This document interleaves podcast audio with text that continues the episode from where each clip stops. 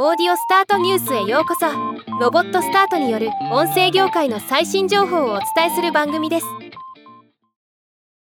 エジソンリサーチが米国の車載オーディオにおける Apple CarPlay または Android Auto などスマートフォンをベースとしたインフォテインメントシステム搭載の有無によるリスナーのオーディオ聴取時間の違いについての調査結果を発表しました。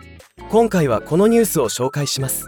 自動車に Apple CarPlay または Android Audio を搭載していない人と搭載している人の1日の車内オーディオ利用時間を比較した結果をまとめたものです。車両に Apple CarPlay または Android Audio を搭載していない人のオーディオ再生時間は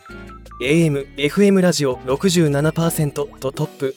次いで SiriusXM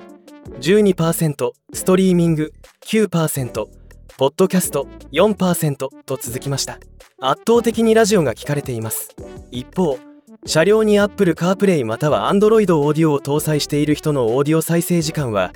AM、FM ラジオ46%とトップ。次いで SiriusXM 19%ストリーミング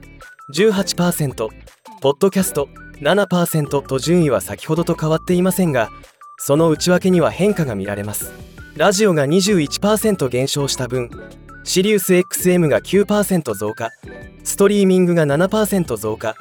ポッドキャストが3%増加しています。レポートでは Apple CarPlay または Android Auto を搭載することでオーディオソースの選択肢が広がっても